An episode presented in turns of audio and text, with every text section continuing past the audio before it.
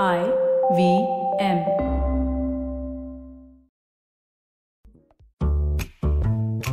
Hi, welcome to a show about crypto with Rohan Joshi. And as you may have guessed from the title, my name is about crypto. Uh, we've talked a lot about crypto over the last couple of episodes. We have covered everything from what is a Bitcoin, and we've got all the way to what are wallets and how you store crypto. Today, my guest is Roshan from Go Sats dot i o. And Roshan, welcome to the show. I have brought you here to talk about the dark underbelly of crypto. Roshan, we're here today to talk about hacks and scams in the cryptoverse, because here we have this technology that is supposed to be secure, that's supposed to be encrypted, that is supposed to be all of those things. But as we have found over the decade or so of its existence, it has been vulnerable to certain things. And these things, I'm going to divide them for the purposes of this episode into hacks and scams, because they're obviously separate things. And I'm going to start straight off with a very simple question. Roshan, how do I steal someone's crypto? uh, first of all, thanks for having me, uh, Rohan. Um, so, I mean, that, that, that, that's a very generic question. Um, so, um, I mean, like, there are, there are so many different ways, right? Like, I mean, the, the biggest way is for a user to be careless. I mean, I, I think that's the most easiest way for someone to kind of like steal your crypto. Uh, I just leave my private keys around and there goes my crypto, basically. No, no. The, the problem is that people don't even know what private keys are. You know, like oh, they wow. just store it. They just store it on the exchanges. They just they, they probably don't have two-factor authentication enabled, and someone just logs into their account and just, or even the phone. You know, it, their crypto is just secured by the phone passcode. So we have so right. many cases. I mean, like I I know a few of our friends as well that got that, that got the crypto stolen because of these mechanics. And and this is where, you know, crypto has kind of like, crypto needs to improve a bit. Where it's, uh, I mean, okay. for a layman, for a layman, like, you know, it's it's extremely difficult to securely store your crypto. And if you get stolen, who do, who do you go and ask for? Like, so there's exactly. nobody, right? So, uh, I mean, like, so I'm I'm really hoping for exchange traded funds, like down the line, uh, because once that becomes live, then people can actually like hold crypto without actually holding crypto. So okay. Can, uh, that you, can you can you explain a, that? Can you explain that a little bit to me? Yeah, so like the like the Winklevoss twins and a few others are trying to go behind this thing called Bitcoin E T F in New York. Right. Like how we have gold E T Fs and all that. So they want to get these exchange traded funds for, for Bitcoin and other major cryptos. And um, yeah, so in, in that once that once that is approved by the S E C, people can start buying crypto without actually like buying crypto. So like, I mean, right. I mean you're without actually holding crypto. Like like if you buy in the in the gold E T F, you know you, you don't hold gold, you just hold the sure. ownership. That that you uh, that you allocated this much of gold, uh-huh. so and that would enable a lot of people to enter this entire ecosystem, because then there's no concept of private keys and storage and things like that. Sure. But again, the, the beauty of the beauty of Bitcoin and other major cryptos is that you get complete control of your own keys, of your of own course. software. And if people are te- people are technical enough, I think that's the best way to store it. Just, just take it and keep it with you, and don't trust anybody else. Don't trust anybody else is a good motto in life in general, I feel. Uh, so, so there's so there's two so there's two ways of looking at it, right? One is where I could get hacked, as in my private personal wallet or my private personal crypto taken off my phone. And another trend that seems to have dogged the crypto space for the last decade or so is hacks that happen at the exchange level, where entire exchanges are getting hit. Could you could you throw some light on things like, say, for what happened with uh, Gox, or what happened with, say, Bitfloor or Binance, just to explain how these exchanges, which which again, I'm guessing as a layperson, you think the exchange knows what it's doing, the exchange is a secure place, but then these exchanges go out there and get hacked. How did something like that happen? Yeah, I mean, uh, I, I I think Gox. I mean, one day probably this will be a case study in, in many in many books. Uh, and Gox is what kicked off this entire thing about Bitcoin and hacks and stuff like that. So I mean, uh, so so Gox was, I mean, uh, like like like I was reading a little bit upon it, and I, I in fact I met a security engineer in San Francisco a few days, a few years uh, uh, before, and uh, he was recruited to check into the entire systems of Gox. So uh, for those right. that are not familiar, like, like Gox was hacked for over four hundred fifty million dollars. There were actually two hacks. The first was like two thousand B T C. And and after and after that hack happened, uh, this person was recruited to see like what happened and all, and all this stuff. And uh, I also just like to clarify for our listeners that uh, sorry, I didn't mean to interrupt you, Roshan, but I just like to clarify yeah. for our listeners that the Gox hack was, I think, almost a decade ago now. Uh, it is one of yeah. the first sort of big hacks that yeah. happened. Yeah. twenty twelve, yeah. So that yeah. was one of the first. So, yeah. so I just also want to point out that when uh, Roshan says two thousand Bitcoin, he's talking about a time yeah. where Bitcoin uh, was not worth what it is today. So two thousand Bitcoin hack was not as terrifying, but still terrifying. Uh, now that we've given them that context, Roshan, please go ahead. So after that happened, uh, was like, like like this guy had to go and like uh, audit the entire systems, and and he came up to a conclusion: it's just carelessness, because the founder Mark Karpeles was more of a technical guy, and and uh, he wasn't that good at his job, and a lot of private keys and, and stuff like that weren't encrypted, and they were right. just stored in like re- in regular database. And if you're a financial institution, like I, I think at that time Gox was doing like seventy percent of all Bitcoin volume in the world, and uh, oh wow. and not, And a lot of the services, there, were, there wasn't even version, like uh, like the techies would understand that why version control is extremely important for softwares. And uh, they take, and, and, and the Gox employees did not even do version uh, c- control for their softwares. So this was a huge uh, pain point, and, and hackers gained access to the systems. They, I mean, like uh, the, the the A P I keys where they store the they store the funds in the hot wallet, and they just logged in and they just uh, like withdrew all the all the cryptos. So this was like a huge, uh, it was a huge problem, like. For everybody, and, and that was the time when I kind of like got to hear about Bitcoin in those early stages. And so when, right. so when I go into when I go into crypto, I'm like, oh, what is this? This is like crazy. Like this is an unsafe place. Yeah, that sounds terrifying. Yeah, like for a lot of new people that enter, right? This, they they read things like this. It's extremely terrifying. Uh, but, but yeah, I mean, this like is, this I mean, is also one of those. This is also one of those philosophical things where it's like for the layperson. If if the thing that sometimes boggles my mind is if if the layperson knew. Sometimes just how flimsily there, and I'm not just talking about the crypto space, I'm talking about in general, so many financial institutions that we take for granted. If if the layperson knew sometimes just how flimsy the layers of protection that their money have is, I don't know if they'd sleep well at night, because I feel like this mirrors, I remember when the app explosion happened, even in the non-crypto space, right? Today, when it was apps like Zomato, Swiggy, et cetera, this, that, there were all these horror stories coming out of passwords and accounts being stored on unsecured Excel sheets and things like that, which was just super easy for people to access.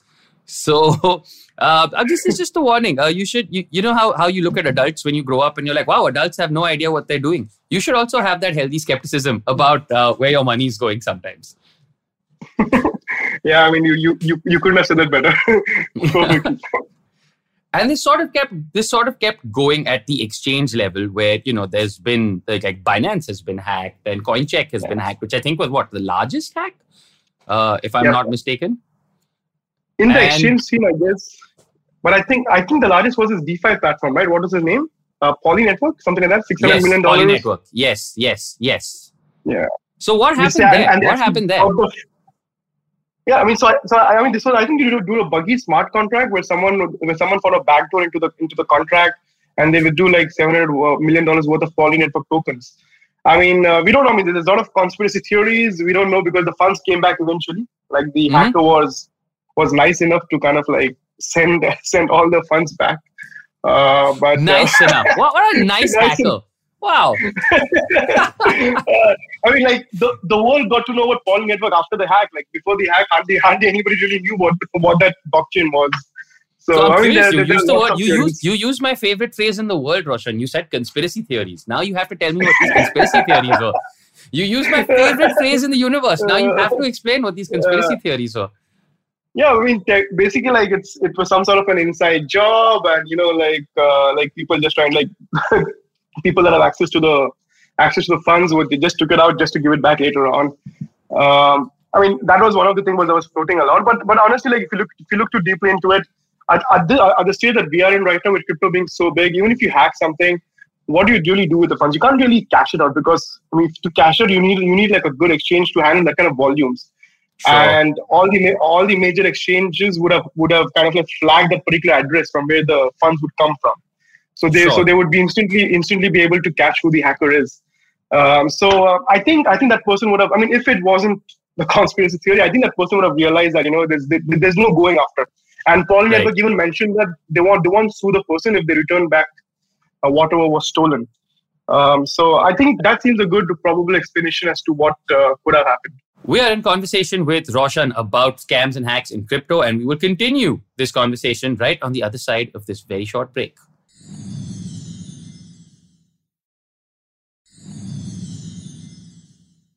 And we are back to a show about crypto where we are in conversation with Roshan about scams and hacks in cryptocurrency. So in most financial crimes, when a crime occurs, what a lot of investigators will say, and this is my experience from just whatever little basic reading I've done, is they'll be like, uh, you try and follow the money to sort of find the perpetrators, right? You try and follow the money. So in, in the crypto space, where on the one hand, you have this blockchain where every single transaction is noted, but also at the same time, the space that promises decentralization and anonymity, how does an investigator follow the money? Because my understanding is, while in certain earlier hacks, the money wasn't recovered, we've seen a pattern of certain money coming back in hacks that have happened recently. So how in a space like this, where how, how do investigators follow the money um, and try and get that money back in a space like this? Or broader question then, how after a hack can a network return money to people? Yeah, I mean, two great questions. So, I mean, in in the in the first part, it's it's see, uh, the the way crypto functions, it's it's an extremely difficult task to kind of like trace to trace transactions, but it's not impossible. Sure. I, I'm pretty sure that every major, even Mount. Gox as well, the so some of the Bitcoin were were, were, were returned, not mm-hmm. the entire amount, but some of them were being able to track and returned. And uh, and there, there was I think even Coinfloor hack as well. They were able to track. It was two brothers that kind of like did the hack. Um, okay. So. So ideally, like, like I mean, it's, it's it's a long process. You kind of like see, because uh, the one thing good about blockchain is that it's transparent and anybody can make it. You, you you can't forge transactions. So every single transaction that has happened, there's no name associated to an address, but it is, but that address actually belongs to someone, and you can see the entire trace of where of, of, of the origin and the and the final destination. Okay. And right. and, and, and and a lot of investigators they they, they would work with a lot of exchanges and, and try to see like if has this transaction been transferred to your exchange. Or whatever. So that's how they kind of like build the trace. And then there are like uh, a lot of tools. Um, I think, uh, I'm not getting the name on the top of my head right now, but there are these uh, crypto forensic tools that, right. that that can they, they can kind of like track all the transactions that's happening in the globe. So when I, so uh, a, a short story, like I was working at UnoCoin, one of the Indian exchanges, like about six years ago. Right. And I was tasked with building a, a fraud detection system for the exchange.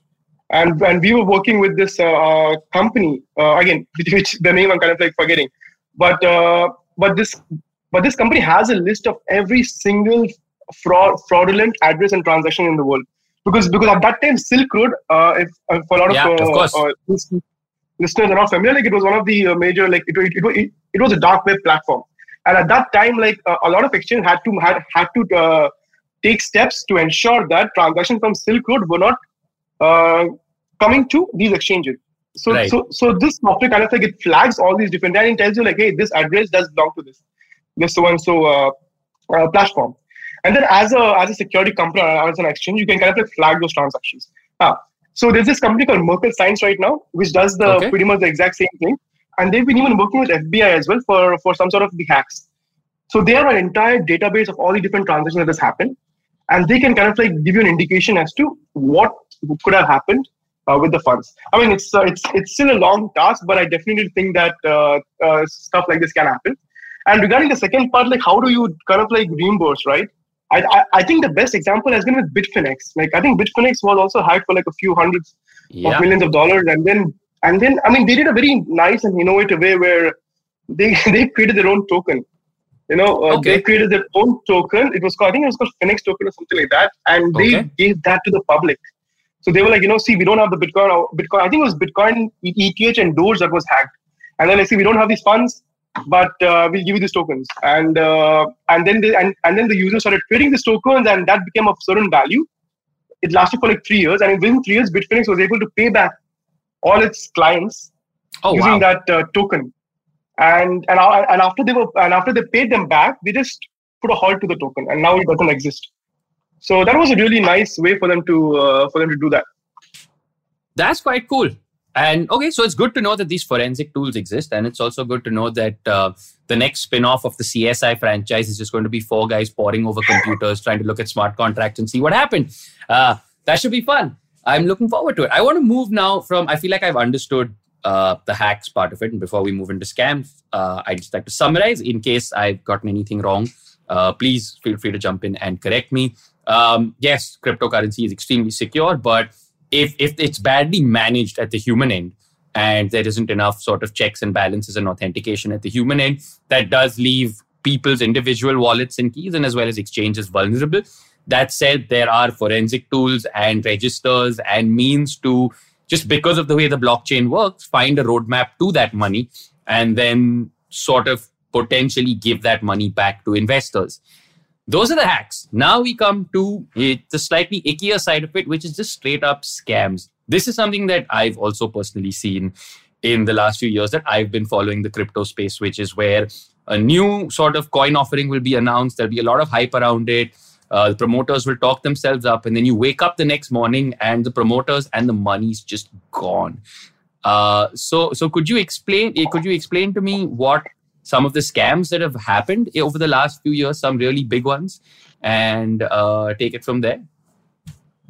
Yeah, I mean there are, there are like plenty of them, right? I mean, like uh, I mean, like I, I think the first scam that I was kind of like familiar with was something called OneCoin, and it is a bank. It okay. was an India-based, India-based scam. Uh, so uh, these guys were trying to push themselves, and, like, and I've seen them in so many different conferences across India. So uh, I mean, uh, so a lot of these people, like, they kind of like bank on the fact of what Bitcoin has achieved and Ethereum has achieved over the years, and they're trying to push themselves the next thing. So a, a lot of a lot of new investors in, in crypto are quite gullible, and I mean right. we've all been gullible, like like uh, we, we, guilty as charged, guilty as charged.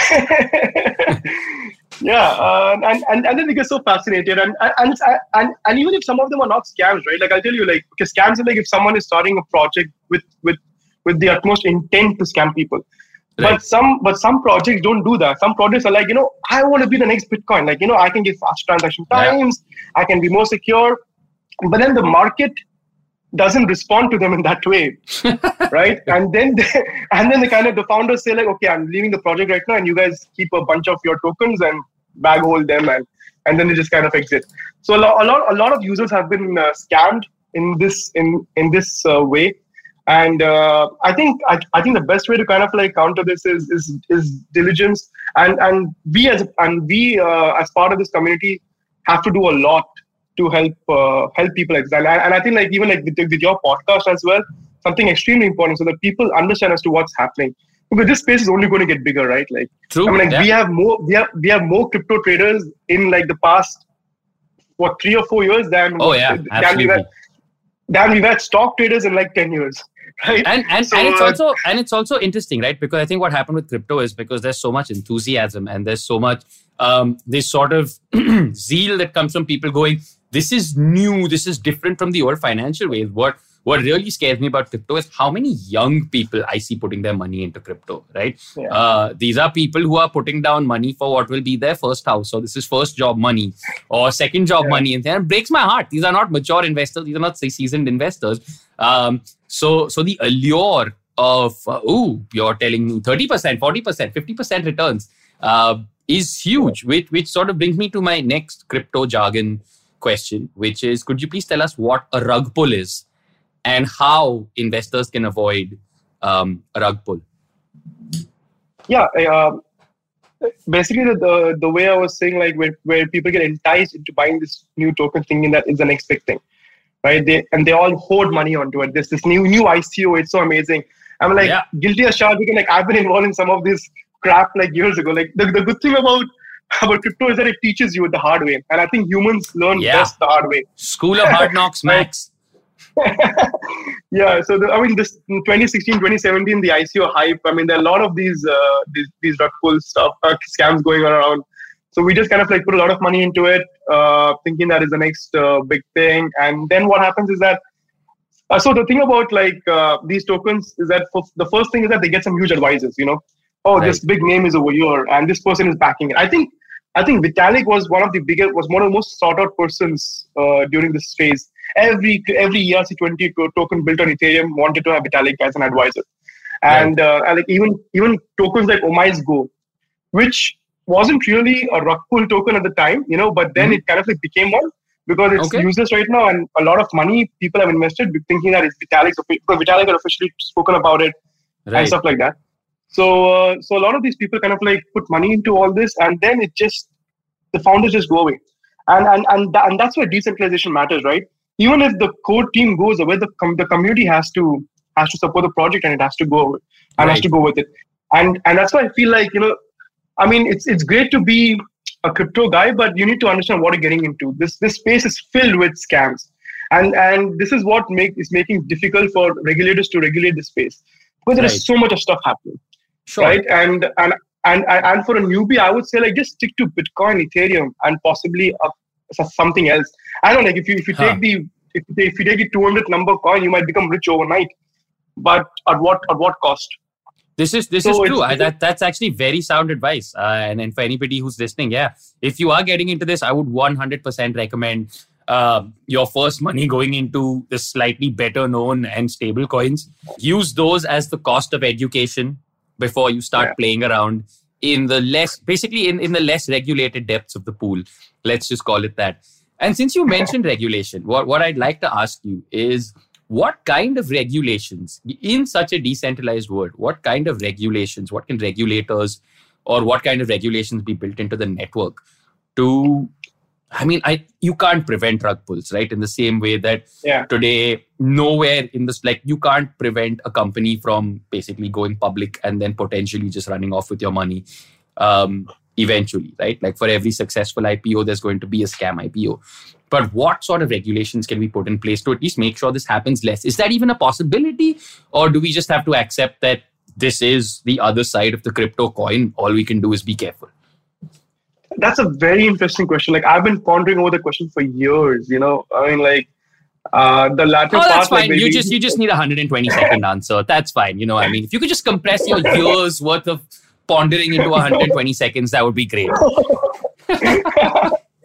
Um, um, yeah, I mean, see, uh, I mean, it's it's it's it's easy for us to say, like, this is the way it has to be, it has to be accepted the way it is. But I don't think uh, uh, that will fit well with regulators. From what from what I see, it is you, you cannot put regulations on the on the protocol level. Like, it's okay. it's, it's not. It's, I don't think it's really possible. Okay. Uh, what they can do is they can regulate exchanges and centralized services. Uh, to make, and I think and I think that will be a great first step.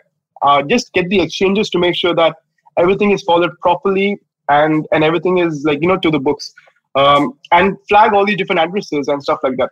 So there are some places, some cities where uh, where, where where regulators regulators have kind of, like, asked exchanges to not allow withdrawal of crypto.